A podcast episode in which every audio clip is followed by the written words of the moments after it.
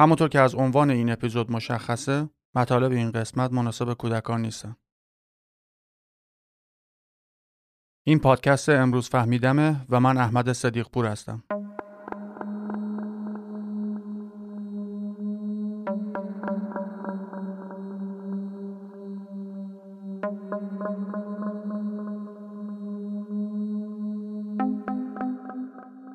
اگر ذهن خودت و تمام اطرافیانت به شدت مشغول فرزندکشی های اخیر شده کاملا نرماله. اگر مدام دنبال دلیل و توضیحی میگردی و روی هر لینک و پستی که ببینی کلیک می‌کنی که شاید یه خبر جدیدی منتشر شده باشه کاملا حق داری. قرار نیست کسی این اتفاقات واسش مهم نباشه یا حتی ادعا کنه واسش عادیه. منم هرچند اکراه دارم که رفتار واکنشی داشته باشم و صرفا با توجه به موضوعی که مد شده بنویسم و برنامه بسازم. ولی با توجه به عمق این فاجعه و درخواست شما عزیزان برای پرداختن به این موضوعات این اپیزود رو به فرزندکشی یا فیلیساید و دلایل اصلی اون اختصاص میدم.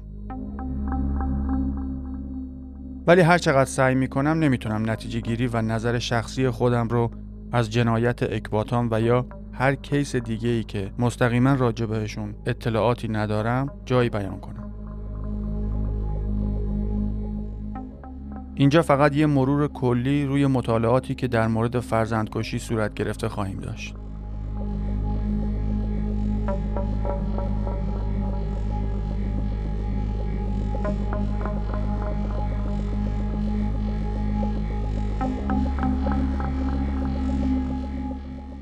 اول باید ارز کنم که فیلساید یا همون فرزندکشی شامل قتل یک کودک زیر سن قانونی یا حتی فرزند بالغ توسط والدین یا ناپدری و نامادری یا فرد قیم اون کودک میشه.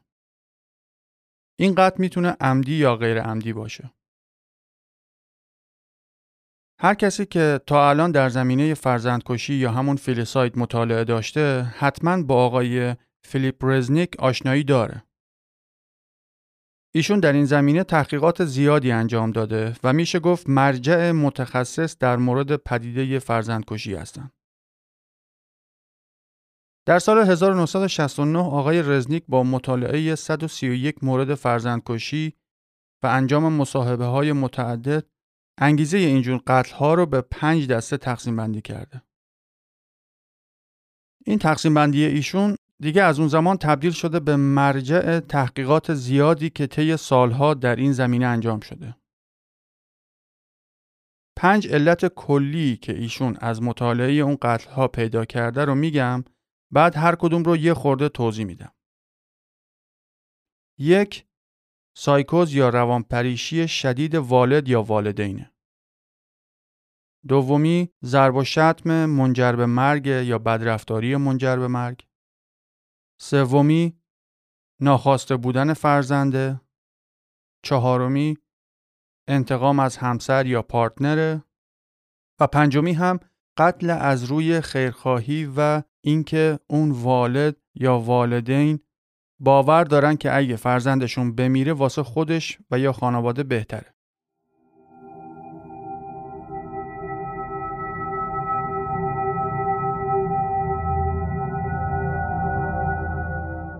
خب وقتی که روانپریشی شدید و ناگهانی عامل قتل باشه اصلا نمیشه دلیل قابل فهمی رو از طرف قاتل متوجه بشی.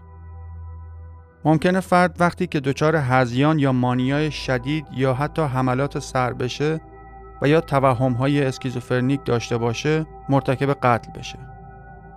سایکوز و روانپریشی بعد از زایمان هم یکی از عوامل اینجور قتل است.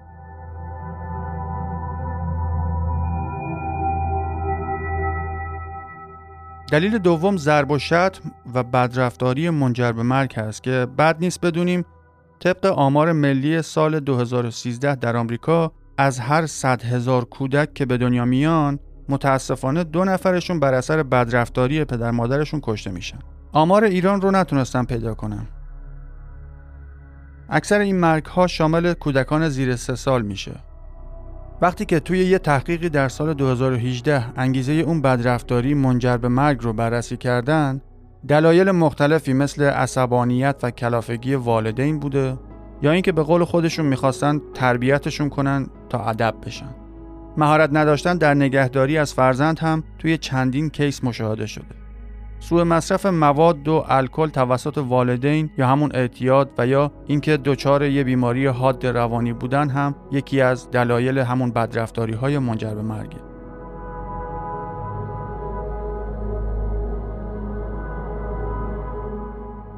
سوم ناخواسته بودن فرزنده که ممکنه چند سال بعد از تولد بچه هم باعث بشه بیشتر اونایی که اختلال شخصیت شدید دارن فرزند خودشون رو به قتل برسونن. این اختلال های شخصیت یا اختلال های روانی دیگه الگوی ثابتی ندارن که حالا روی یکیشون به طور خاص بشه دست گذاشت.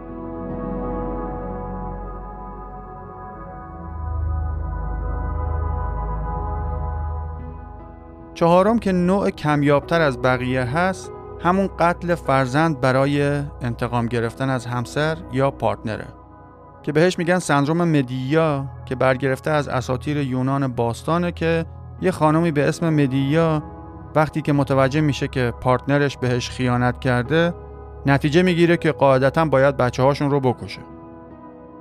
این موارد کمیاب رو میشه مثلا توی case هایی دید که دعوای هزانت فرزندان خیلی شدید میشه و یکی از طرفین چون خودش نمی‌تونه هزانت بچه ها رو داشته باشه برای اینکه همسر سابقش رو بچزونه دست به اون کار وحشتناک می‌زنه.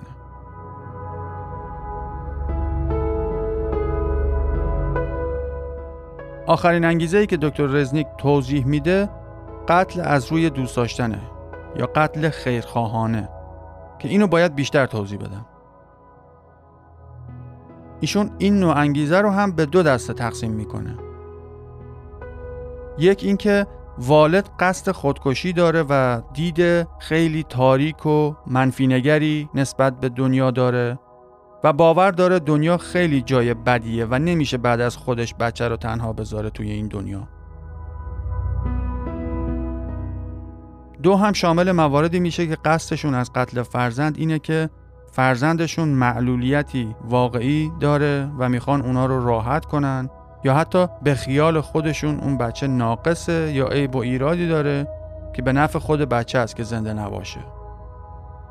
حالا این نقص و معلولیت می‌تونه واقعی باشه یا توی خیالات و افکار اون والد یا والدین باشه؟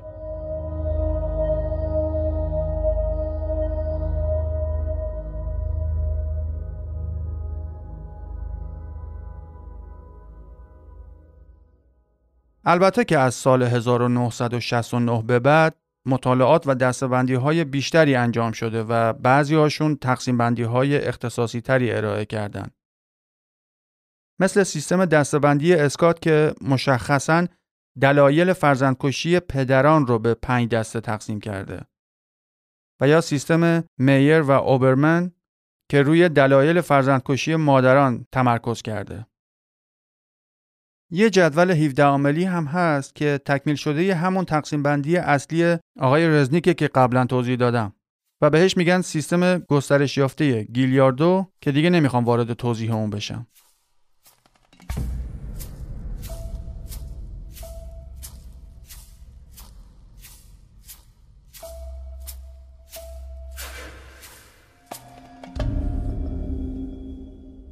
برخلاف تصوری که بین مردم جهان به وجود اومده و فکر می‌کنن که مردان بیشتر از زنان اقدام به فرزند کشی می‌کنن در واقع از قدیم تا همین 200 سال پیش این زنان بودن که بیشتر مرتکب این نوع جنایات می‌شدن و بیشترش هم به شکل قتل فرزند خانده بروز می‌کرده که توی منابع بهش میگن اثر سیندرلایی که برگرفته از همون رفتار بد نامادری سیندرلاست. قدیم که زنان بیشتری بر اثر زایمان جونشون رو از دست می‌دادن طبیعتا بچه های بیشتری هم توسط نامادری بزرگ می شدن. و این خودش احتمال اینکه بدرفتاری و در نهایت قتل بچه رخ بده بیشتر بوده. ولی جدیدا با پیشرفت علم و کمتر شدن مرگ و میر مادران طبیعتا بچه های کمتری به نامادری سپرده میشن و خود به خود احتمال اینکه یه نامادری با بچه ای بدرفتاری منجر به مرگ داشته باشه کمتره.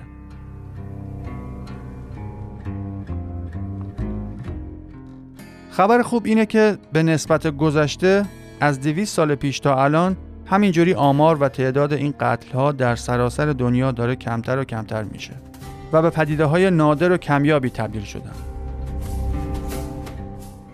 حالا نسبتا آمار نسبت به جمعیت فرزندانی که توسط والدینشون به قتل می‌رسن در کشورهای پیشرفته و غربی کم و بیش مثل همه و مثلا در استرالیا 34 مورد در ساله این آمار در آمریکا نسبت به کشورهای صنعتی دیگه بیشتره. وقتی در مورد کشورهایی مثل هند و چین مطالعه میشه آمار دقیقی وجود نداره ولی به وضوح تعداد اینجور قتل ها بیشترن مخصوصا دختر بچه ها که به طور سنتی به چشم سربار اجتماعی بهشون نگاه میشه و مایه شرمساری محسوب میشن و می‌شدن.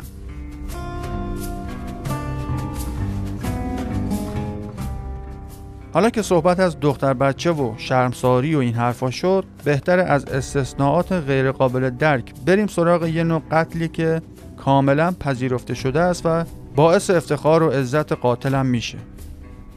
قتل ناموسی یا به قول اجنبی ها که اسم با کلاستری واسش گذاشتن آنر کیلینگز و ظاهرا اصلا توی هیچ دستبندی و تقسیم بندی قرار نگرفته. استدلال غربی های چپگرا هم اینه که این یه مسئله فرهنگیه و به ما ربطی نداره. اگر بخوایم به این وحشیگری بپردازیم یه مش چپتر از خودمون به همون میگن نجات پرست همونطور که می‌تونید حدس بزنید توی اون کشورهایی که این قتلهای ناموسی رخ میدن هیچ آمار رسمی و دقیقی ارائه نمیشه. بر اساس آماری که توسط شبکه آگاهی رسانی در مورد خشونت ناموسی اعلام شده در هند و کشورهای مسلمان سالیانه حدود 5000 نفر به اسم غیرت و آبرو توسط اعضای خانوادهشون و مخصوصا پدر و مادرشون کشته میشن. این شبکه تاکید داره که این عدد حداقل تخمینیه و آمار واقعی خیلی بیشتر از اینه. یکی دو نفر از مسئولین کشور خودمون هم گفتن حداقل روزی یک قتل ناموسی در ایران اتفاق میافته.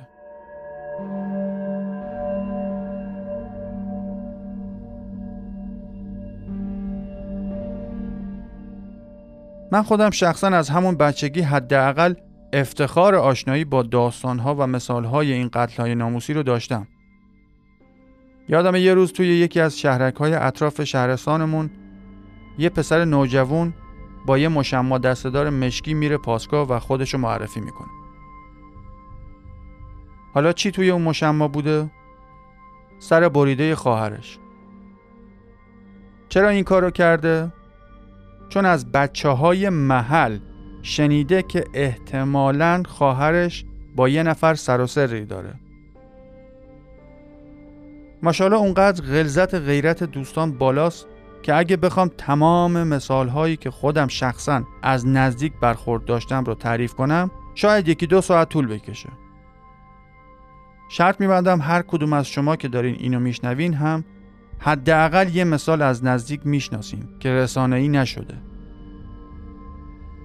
دیگه امثال رومینا اشرفی هایی که لاقل یه جایی خبری از سرگذشتشون به گوش چند نفر رسیده بماند.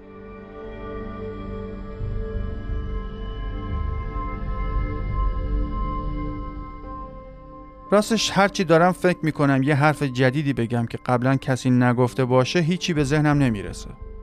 علما و دانشمندان و صاحب نظران و روشنفکران از اقصانقات ایران گرفته تا ونکوور و تورانتو و استکهلم و لندن همگی گفتنی ها رو گفتن.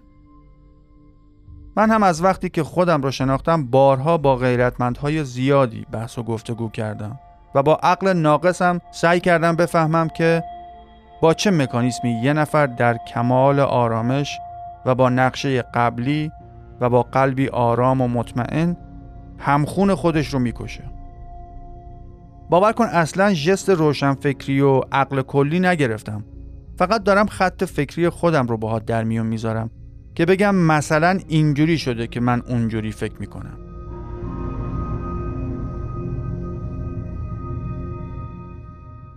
وقتی دیدم که یه نفر می‌تونه حتی به دلایل مثلا غیر ناموسی بده پسر خودش رو توی دوبی سربنیز کنن یا وقتی می‌بینم یه آدمی حکم اعدام بچه خودش رو صادر می‌کنه دیگه اینجا بحث این نیست که کی از کی بیشتر مطالعه داشته یا استدلال کی قوی تره اینجا فقط یه حس برام باقی میمونه و این حس رو سالها با افتخار بیان می‌کنم و هر جا که برم با خودم میبرمش. سرتو درد نمیارم. یک کلام. من میترسم. من از یه سری آدما میترسم. یه عده هستن که حالا کم و زیاد بودن تعدادشون رو می‌ذارن به عهده خودت. ولی یه عده از هموطنانم هستن که وقتی دخترشون یا خواهرشون یا حتی پسر و برادرشون یه کار شخصی انجام میده که موجب آسیب هیچ کس نشده و صرفاً به این دلیل که با داستان ذهن خودشون همخانی نداره به راحتی به قصاب انسان تبدیل میشن. اون وقت باید با خودمون فکر کنیم که اگر یه وقت اتفاقی کاری کنیم یا حرفی بزنیم که همون سیمها توی مغزش اتصالی کنه با مایی که هیچ نسبتی باهاش نداریم چه مناظره و استدلالی خواهد داشت؟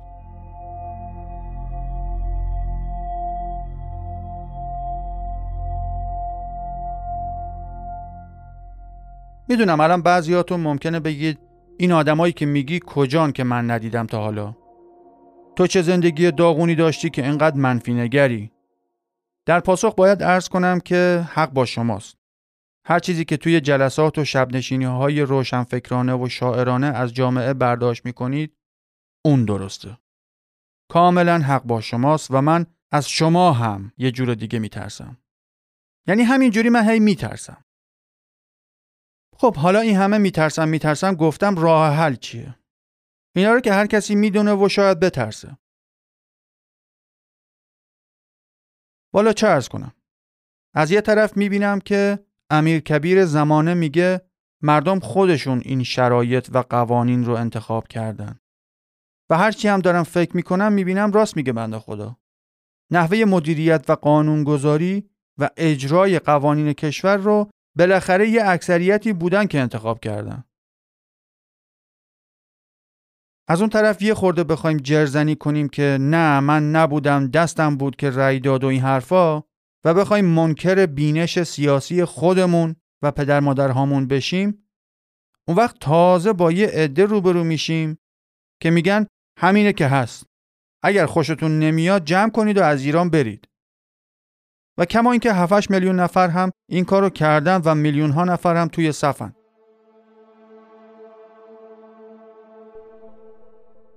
به نظر من اگر قبول کنیم که این شرایط فرهنگی و اقتصادی و سیاسی حاصل تصمیمات ریز و درشت خودمون بوده و هستن و هیچ چیزی رو نمیشه با جرزنی و نق زدن و شونه خالی کردن از مسئولیت عوض کرد اون وقت تغییرات مثبت و حرکت‌های رو به جلو اتفاق خواهند افتاد تا وقتی که من و تو بخوایم حساب خودمون و خاندان پاک و منزهمون رو از بقیه جدا کنیم و طوری رفتار کنیم و حرف بزنیم که انگار یه خارجی هستیم که فارسی کلی کوب بلد نبود و توی این فرهنگ و مملکت عجیب گیر افتادیم مسلمه که اصلا تغییری اتفاق نمیافته.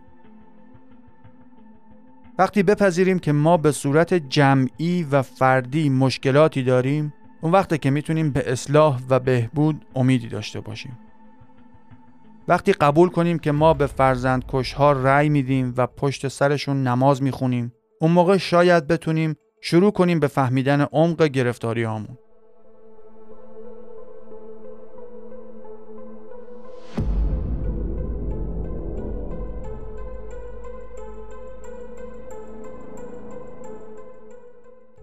در مورد این سلاخی اخیر در اکباتان هم نمی‌تونم نظری بدم. فقط وقتی ببینید که خودمون و جامعهمون به این جور مسائل و پدیده ها حساس هستیم و واسمون قابل هضم نیست این نشون میده که وجدان اجتماعیمون داره حساستر و آگاهتر میشه حالا ممکنه به نظر زیادی خوشبینانه بیاد ولی به نظر من این واکنش ها و حساسیت ها در مجموع نشانه های مثبتی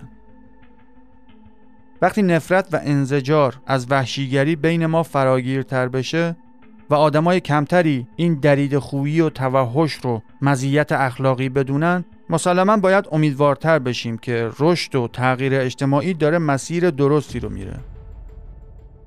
حالا ممکنه سرعت اون رشد و ترقی توسط هر کسی کمتر یا بیشتر ارزیابی بشه ولی خبر خوب اینه که لاقل آگاهی و موضعگیری قوی داره اتفاق میفته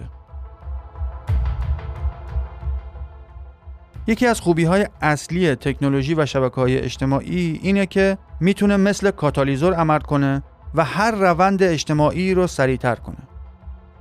وقتی بدونیم جهت حرکت و تغییرات اجتماعی در کل به سمت روشنگری و تعقل هست اون وقت می‌تونیم خوشبین باشیم که تغییرات مثبت فرهنگی با کمک تکنولوژی دارن سریعتر اتفاق میافتن.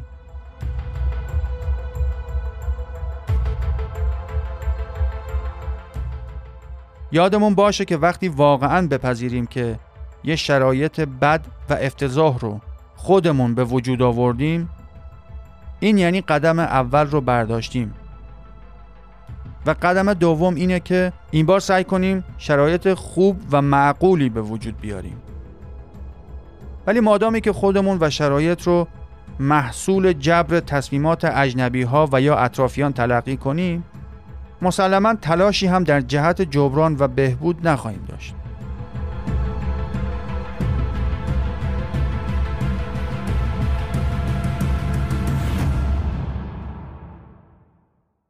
خب این قسمت واکنشی صرفا به خاطر درخواست شنونده های عزیزی بود که پیشنهاد دادم به این موضوع هم پرداخته بشه. با توجه به حساسیت و درگیر بودن افکار عمومی به این اتفاقات طبیعی هم هست که دنبال توضیحاتی باشیم. ولی دیگه ببخشید اگر نتونستم راجع به این کیس اخیر تحلیلی عنوان کنم و فقط اونچه کلا در مورد فرزند کشی می‌دونستم رو به صورت خلاصه بیان کردم. امیدوارم از این به بعد لازم نباشه هیچ وقت در مورد چنین موضوعاتی حتی صحبت بشه این پدیده شوم به یک موضوع تاریک تاریخی تبدیل بشه. شما هم می‌تونید به راحتی از طریق راه های ارتباطی که در قسمت توضیحات پادکست قرار گرفتن موضوعاتی که ذهنتون رو مشغول کرده رو پیشنهاد بدید. لطفا با معرفی این پادکست به دوستان و اطرافیانتون به بهتر شدن برنامه کمک کنید. دوستتون دارم دانشجو بمونید.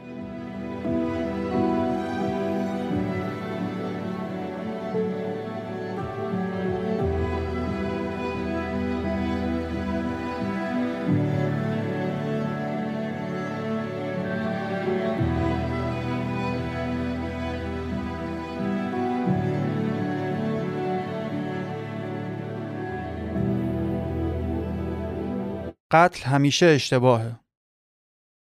هیچ کس نباید کاری کنه که نتونه سر میز شام در موردش صحبت کنه. آسکر وایل سپاس که تا آخر موندید.